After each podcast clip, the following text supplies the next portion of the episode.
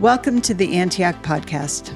We're a justice minded Christian church in beautiful Bend, Oregon, seeking and celebrating the reconciliation of all things. May the word of Christ dwell in you fully and give you peace.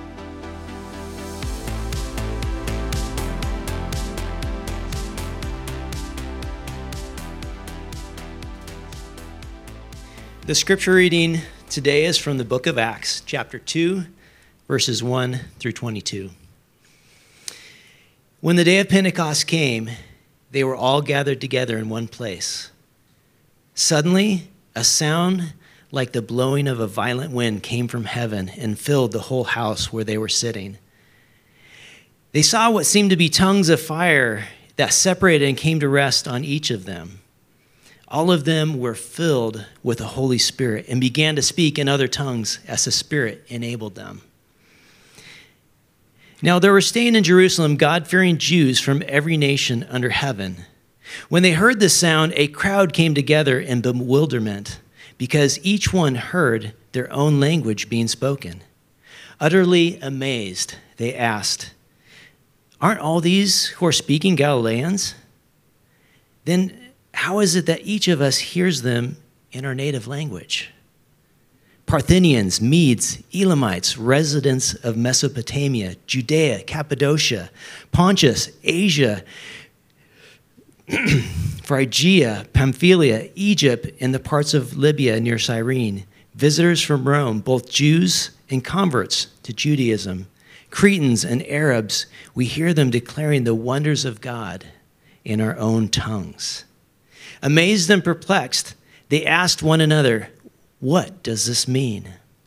Some of them, however, made fun of them, and they said, They've had too much wine. Then Peter stood up with the eleven, raised his voice, and addressed the crowd Fellow Jews and all who live in Jerusalem, let me explain this to you. Listen carefully to what I say. These people are not drunk, as you suppose.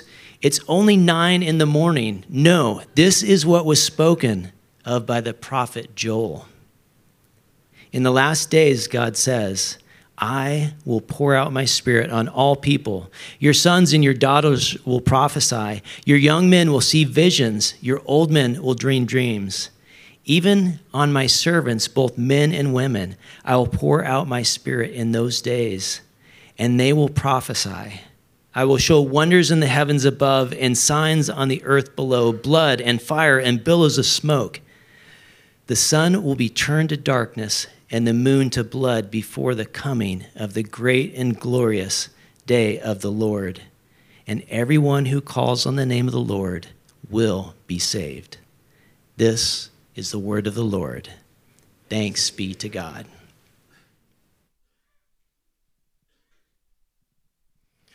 Thank you, Steve.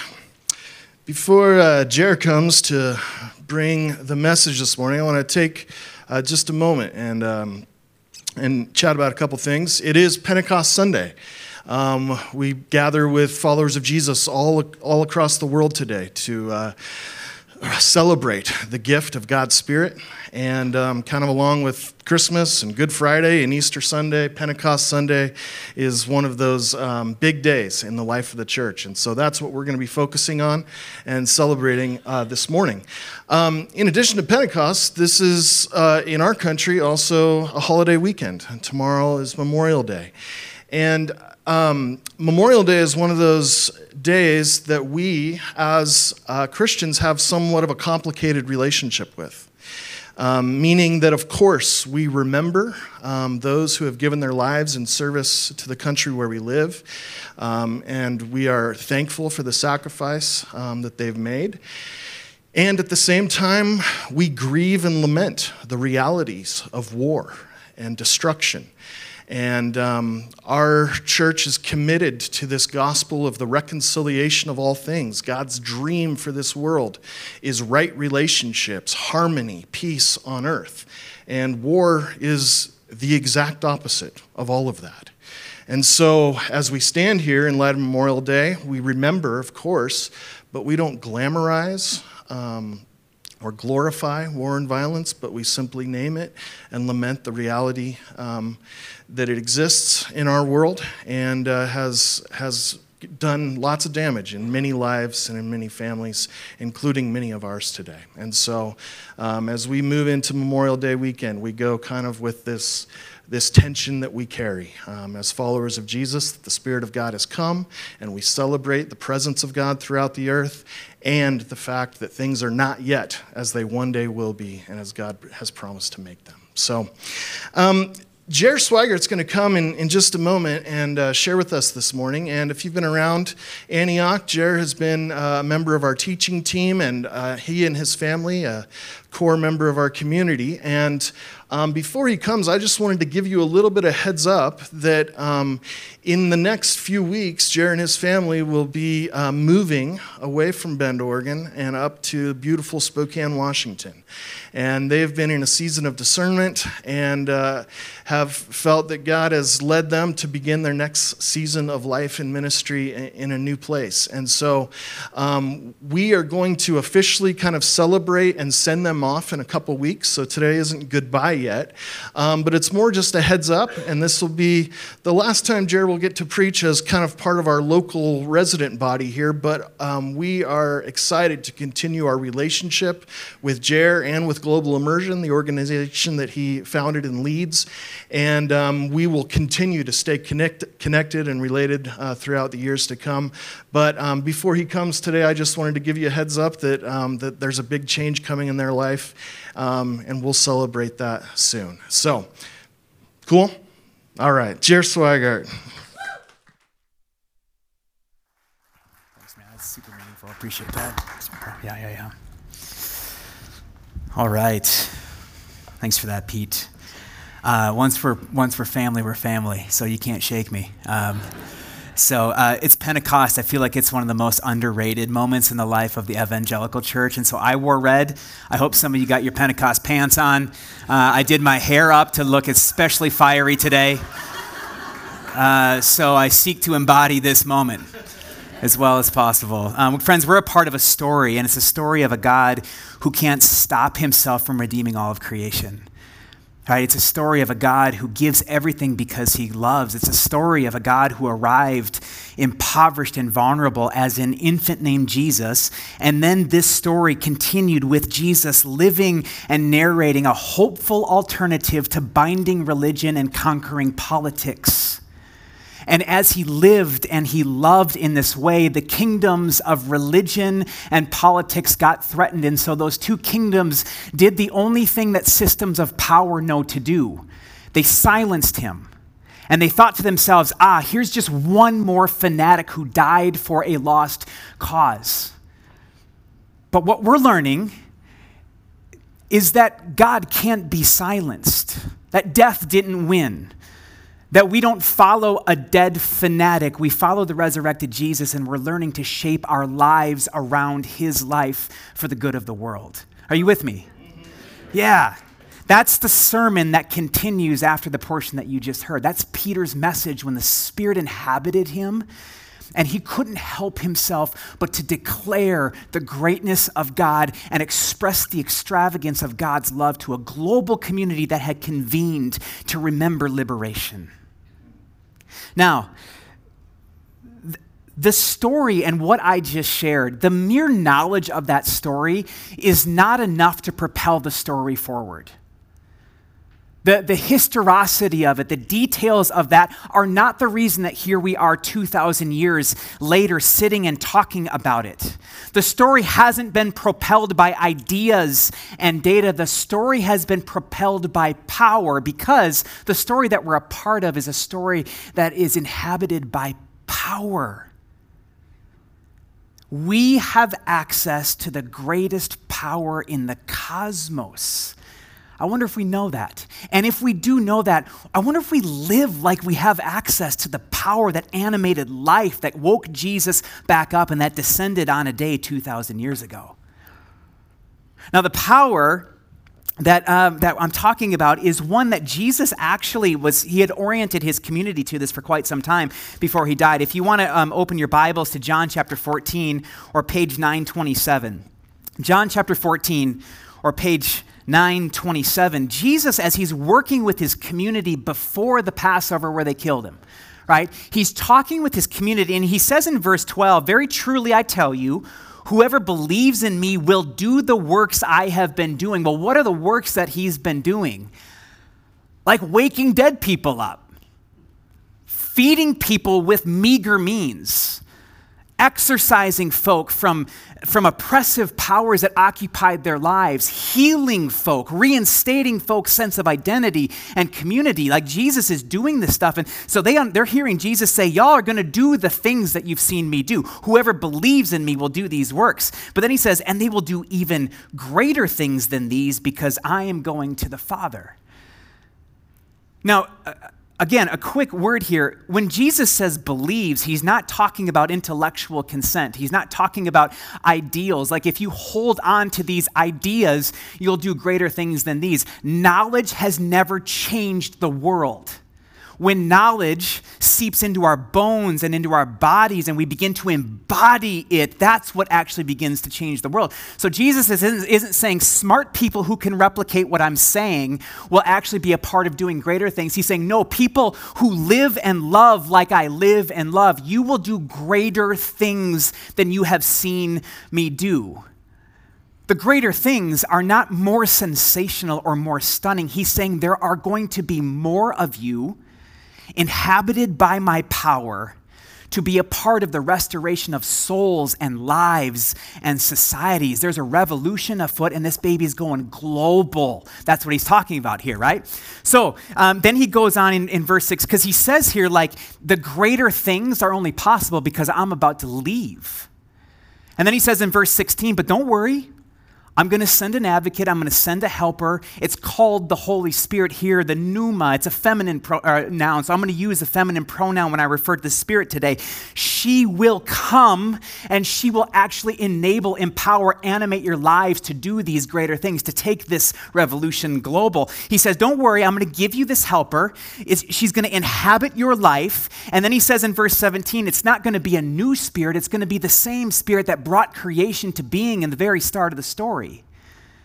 It's just going to be a new experience of the Spirit because it's going to be within you collectively as the family. The Spirit that has roamed among us now will roam within us. It's a new experience.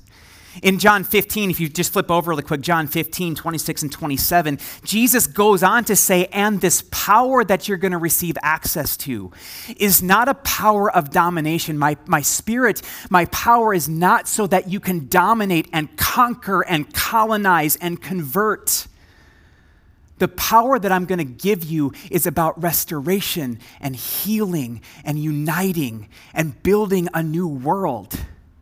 So when you receive power, it's not going to fuel you for the work of domination, it's going to fuel you for the work of restoration. When you receive my power, it's not going to center you, it's going to point to me. And the Jesus community goes, Wait, you're leaving? And Jesus is in, in John chapter 16. He's like, yeah, yeah, yeah. And it's good for me to leave because when I leave, you're going to receive access to this power and it's going to reside within you. Remember greater things. And then he goes on in Luke 24 and he's like, here's what I need you to do. When I die and get back up, I need you to stay in Jerusalem. I'm going to send my spirit and you will be clothed in power. Then he goes on to say in, in Acts uh, 1 8, he says to the Jesus community, My spirit is about to carry my life into your life. My spirit is going to empower a courageous unity that catches the watching world's attention. Your life together, marked by sacrificial love, will narrate the extravagance of my love here, near, and far through your life together community. The Holy Spirit is going to draw the world to me through your love community. The Holy Spirit is going to wake the world up to its belovedness, to its liberation, and to its invitation to participate with me in the reconciliation of all things. Greater things are yet to come. And now, community, it's your turn. And the Jesus community said, Wait, You're leaving? This, the response of this imperfect community of worshiping doubters is like, What are you talking about? Greater things. Have you seen us? And then, just like Jesus said it would, the story shifted from God with to God within. That's the passage that Steve just read for us. Now, there are moments throughout history where it seems like God pours out his spirit in some really vivid ways, really, really super unusual, super condensed, extraordinary ways.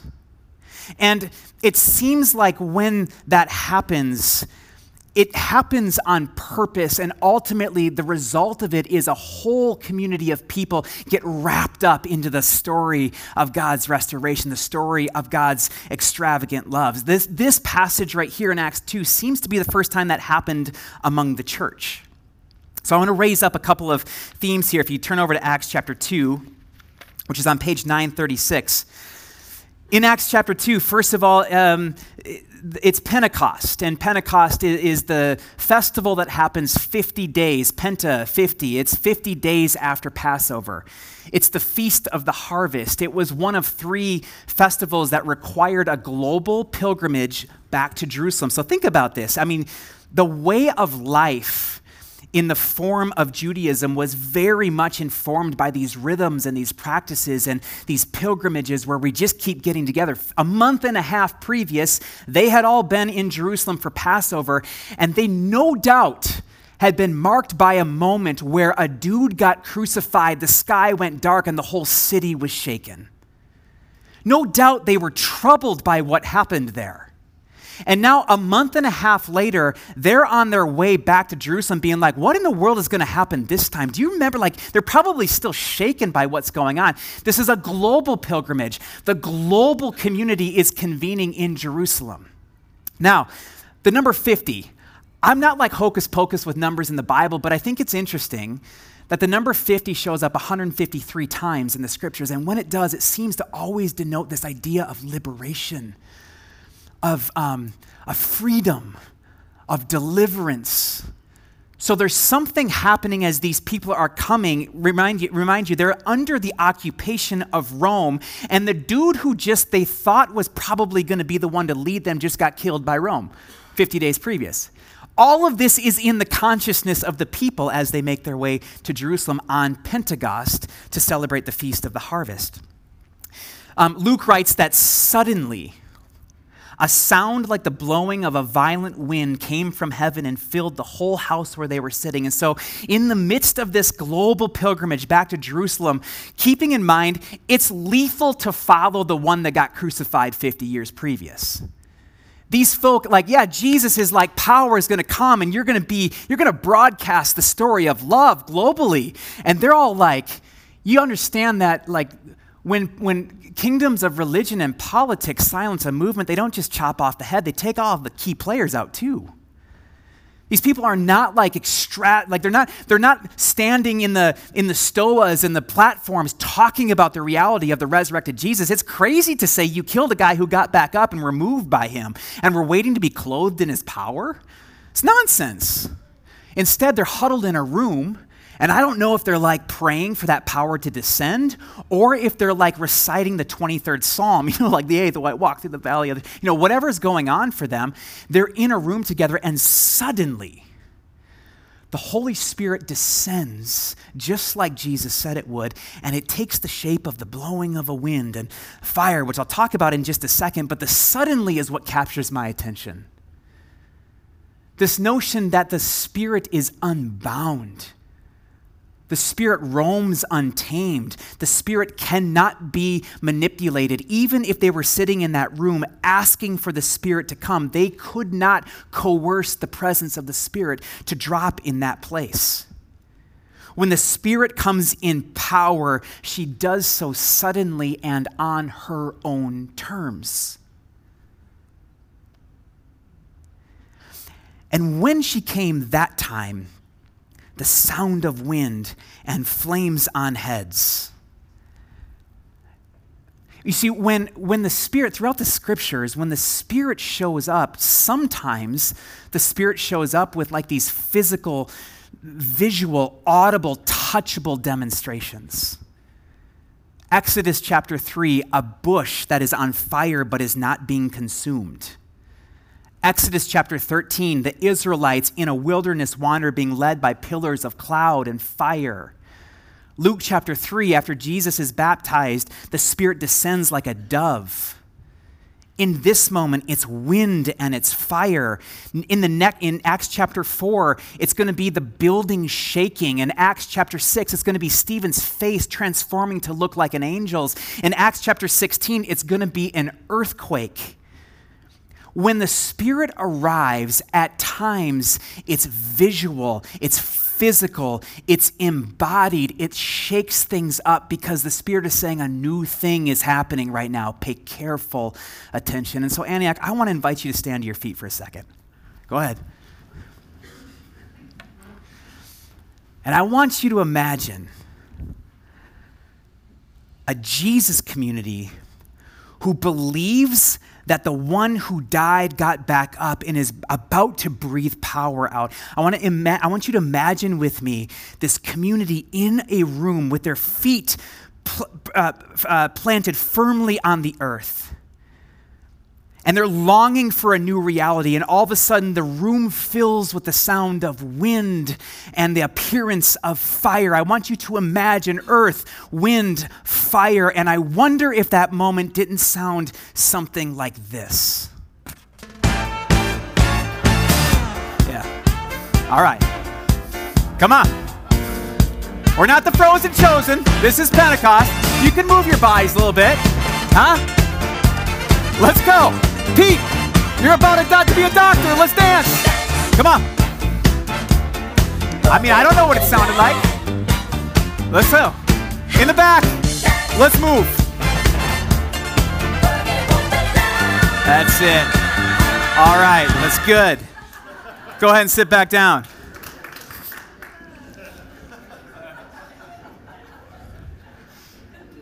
I don't know. I don't know what that would have sounded like. I think it sounded like, like my preference would be if it sounded something like that. but, but what we hear is that in that moment, the room was filled with awe. There was an awe, like the, the fire moved into their bodies and into their bones. They were overwhelmed with the presence and the nearness and the power of God. And when that happened, the only thing that they could do was worship and their worship sounded like declarations of the greatness of God. So you have a community who they understand it's lethal to follow Jesus now are flooded. Their lives are inhabited by the power that animated life to begin with.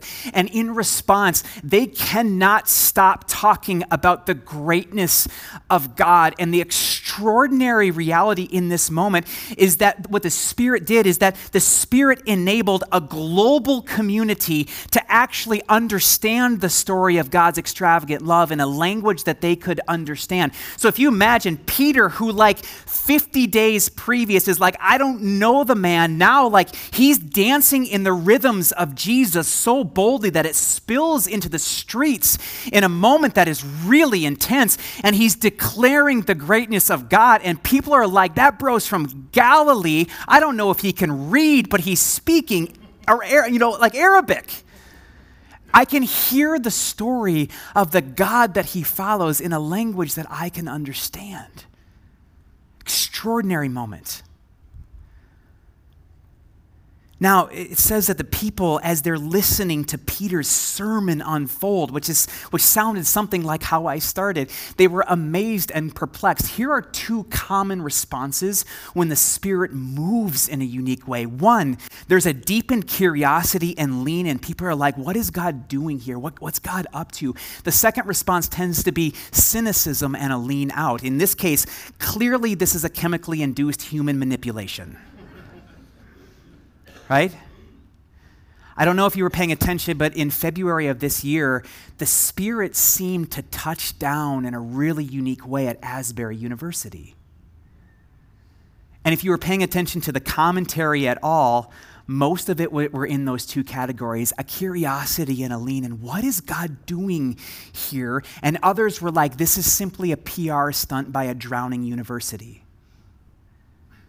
when I've been in rooms where the Spirit has flooded the place, I oscillate at first between curiosity and cynicism, but then I start to watch the fruit of what's happening in the place. Is it centering individuals, or are people beginning to declare the greatness of God? Is there stuff like public confession happen, happening? Is there, are there souls being undone and remade? Are relationships being reconciled? Are imaginations being awakened for what it means to be a family on motion, on mission? In a place like this for the good of, of the world. You know, like I'm listening for those types of things. And when I hear those things, I move quickly away from cynicism and deep into curiosity. So when I was watching what was going on at Asbury, granted from 3,000 miles away, I'm like, ah, I'm oscillating, I'm oscillating. And then I call a friend who's a professor there and I said, Can you tell me what's happening in the room? And he told me stories of internal, interpersonal, and even institutional restoration that were happening. He was talking to me about stories of deliverance and public confession and awakened imaginations and people being emboldened to stand up and make declarations and make commitments to one another. And all this stuff is unfolding. I'm like, oh, I think maybe it's true that the Spirit continues to do what the, what the Spirit did 2,000 years ago. This is not a historical moment that's locked up here. This is something that continues to happen repeatedly in ways that we can't coerce, we can simply receive and live into.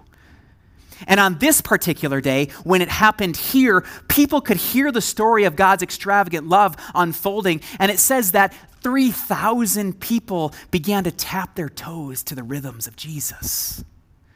They began to wake up to the greatness of God. Now, I love it and I want it. There's not a room like this that I crawl into across the country or the world where I don't walk across the threshold and go like, "Whoa, God, is this is this the moment? Is this a moment? Will you pour your spirit in a fresh way? I want that. I wake up on Pentecost Sunday like I wake up on Easter, like I wake up on Sunday with a different kind of anticipation that I wish that I could just live with every single day. I'm desperate for a fresh outpouring of the Spirit to continue to transform my life and increase God's fame in the world, not through domination, but through uh, uh, examples of restoration. The fact of the matter is, God hasn't done that repeatedly every single day for the next 2,000 years. Because remember, his teaching was the Spirit is going to come within you, family. It's not going to be these extraordinary flames and music and dancing. It's going to be you, family, living a spirit animated life in a way that actually puts on display the extravagance of God's love. The watching world is not going to come to know God because of these one off pinnacle moments. The watching world is going to come to know who God is because the Spirit inhabits us, family, to live sacrificial love in this place in a way that transforms it and draws people into the story of restoration. The Spirit is not a one trick pony. The Spirit is here, active, alive, inhabiting this family, and we get to ride the wind of the Ruach, the exhale of God, if we want to. And so, what I want to do is spend the, my last couple of moments looking at what it meant for that community to live a spirit animated life a spirit empowered life. What did it mean for this original community of Jesus followers to dance in the rhythms of Jesus? And so if you look at Acts 2 42 through 47, you see that they devoted themselves to four things. Devoted doesn't mean I'll get to it if I have time or I'll get to it, but maybe the sun's shining bright and I'm going to go do this instead. It's no, it's like an unwavering commitment to these four things because I want to tap into the life of the community and I want to surge to the rhythms of Jesus with this family in a way that transforms our location. Here are the four things that they committed to that the spirit inhabited family began to live into. Number one, the apostles' teaching. When the, when the Spirit inhabited the, the apostles, they taught in ways that stirred awe and wondered. It moved people to the core. Now, I imagine that there are moments when they, teach, they taught and the Spirit didn't move. I'm positive that happens when I teach right? But I think there are moments that when the, like the Spirit inhabited the apostles, and when they taught, it inspired awe and wonder. People were moved by the greatness of God. People started to get out of their own way and step more fully into the sacrificial, restorative way of Jesus, right? When they taught, they pointed to Jesus. They pointed to Jesus. And when they pointed to Jesus, God worked. And oftentimes in that early community, when they taught and they pointed to Jesus and God worked, it was often accompanied with signs and wonders that were very similar to the signs and wonders that Jesus offered when he was there. Why? Here's my thought because God needed the watching world at that time to understand that the community was the continuation of his power and presence on the planet the story of miracles and restoration and healing and resurrection and renewal, that doesn't die with Jesus on the cross. It doesn't ascend with Jesus to the heavens. This continues in the physical presence and power of God in the community. So when they taught and God moved, it was accompanied with signs and wonders as God's stamp on, like, this is me at work among you. Again, this is not locked in history. This is happening all over the world today. So they devoted themselves to the apostles' teaching. Second, they devoted, devoted themselves to community. Community is not the sense where like we kind of have an affinity group and you know we, we appreciate what's happening at Antioch and we kind of resonate with this place. Community that we're talking about here is an interdependence. It's an interdependence that requires bridging across difference and disagreement into relationship with one another. I spend my life in battlefields around the world, whether war zones or boardrooms, recognizing right now that it is only by the power of the Spirit that we're able to bridge difference and disagreement. We are incapable of doing this stuff on our own especially as polarized as we all are from one another in our families, in our workspaces, in our neighborhoods, in our schools, in our organizations. It's the power of the Spirit that is the bridge builder that animates that work in our lives. I am desperate. I can't teach skills of peacemaking to bridge difference without talking about the power of the Holy Spirit to bring it to life. Keeping in mind that it's the Spirit of God, the mighty exhale of God, that has animated life from the very beginning. It's the only thing that brings life. And so, this community that we're talking, they devoted themselves to interdependence, a dependency on the Spirit to help them actually bridge across difference and disagreement into relationship with one another. And here's what happened when they did. They began to recognize that there was disparity in the community, there was need there was injustice, there was inequity. And what began to happen in this particular community that was inhabited by the Spirit is that when they began to understand that there is inequity here, that there is need, that there is any kind of differentiation in resources, people began to sell belongings out of their meager possessions to redistribute resources to people who didn't have enough. If I'm in this family and it's a spirit wind riding family, I cannot continue to live with, with resources if you are going hungry. I cannot. That's what was happening here. So they devoted themselves to that kind of community, not small groups where we enjoy each other, we're talking about the kind of community where we're bridging difference and disagreement and redistributing our resources to make sure that nobody goes hungry, that everybody's kid is taken care of, right? Like it, go, it goes on and on and on. That's what the Spirit enabled in the life of this community. Generosity became a manifestation of the Spirit empowered community. Not program oriented, it was a habit of their life. So they devoted themselves to the teaching about Jesus, to community, third, to the shared table. I'm convinced that the most important piece of furniture in the kingdom of God is the table because it's the great equalizer. My preference is a round table because there's no head. It's an equalizer. It's where we remember our mortality. It's where we actually engage with our hunger. It's a place where relationships are formed. It's where relationships grow. It's where relationships can be reconciled. The table is a place of equity and inclusion. And so these people didn't just kind of do it and schedule it here and there. They did it constantly. And when they were together around the table, you want to know what they did? They did the thing that Jesus told them to do take the common elements, the bread and the wine, and break the bread and share the wine and remember the extravagance of my love. Remember that my life was marked by sacrifice. Oh, and then take that food into your body and let it fuel you to live sacrificial love as you walk away from this table. So they devoted themselves, a spirit inhabited community, devoted themselves to teaching about Jesus, community shared table, and prayer. And it's not churchy, it's not religious when they got in touch with, with each other, they got in touch with God. They recognized that they needed a power far greater than themselves, in themselves, for themselves, and with each other. And so when they got in touch with each other, they got in touch with God. And what we see throughout the scriptures is that in the teaching, in the communion, in the shared table, in the prayers, the Spirit roamed untamed and it animated a way of sacrificial love that became not only a way of life, but it shaped their reputation and it began to transform society. And so, friends, on this Pentecost Sunday, I want you to know that the spirit of Pentecost then is as real and present and tangible and invested today as she was then. That the Spirit is the most powerful power in the cosmos. The Spirit is not your conscience, the Spirit is the thing that empowers you to do the unthinkable.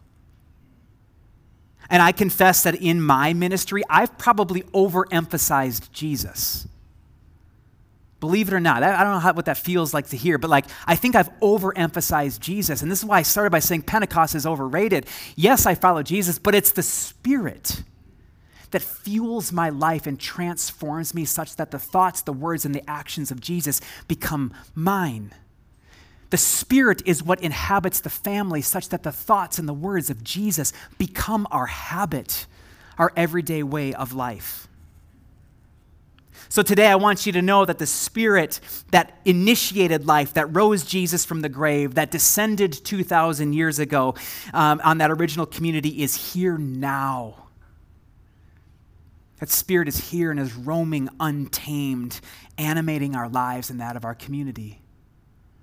That Spirit is here now, reminding us that we are beloved and so are they. That Spirit is here now, transforming us such that our impulses are those of Jesus. That Spirit is here now, unifying us so that the watching world discovers the, the extravagance of His love and that that spirit of god is here now fueling us to get creative in love with one another and those around us and so, Antioch, let's continue to become a family that asks for a fresh outpouring of the Spirit among us.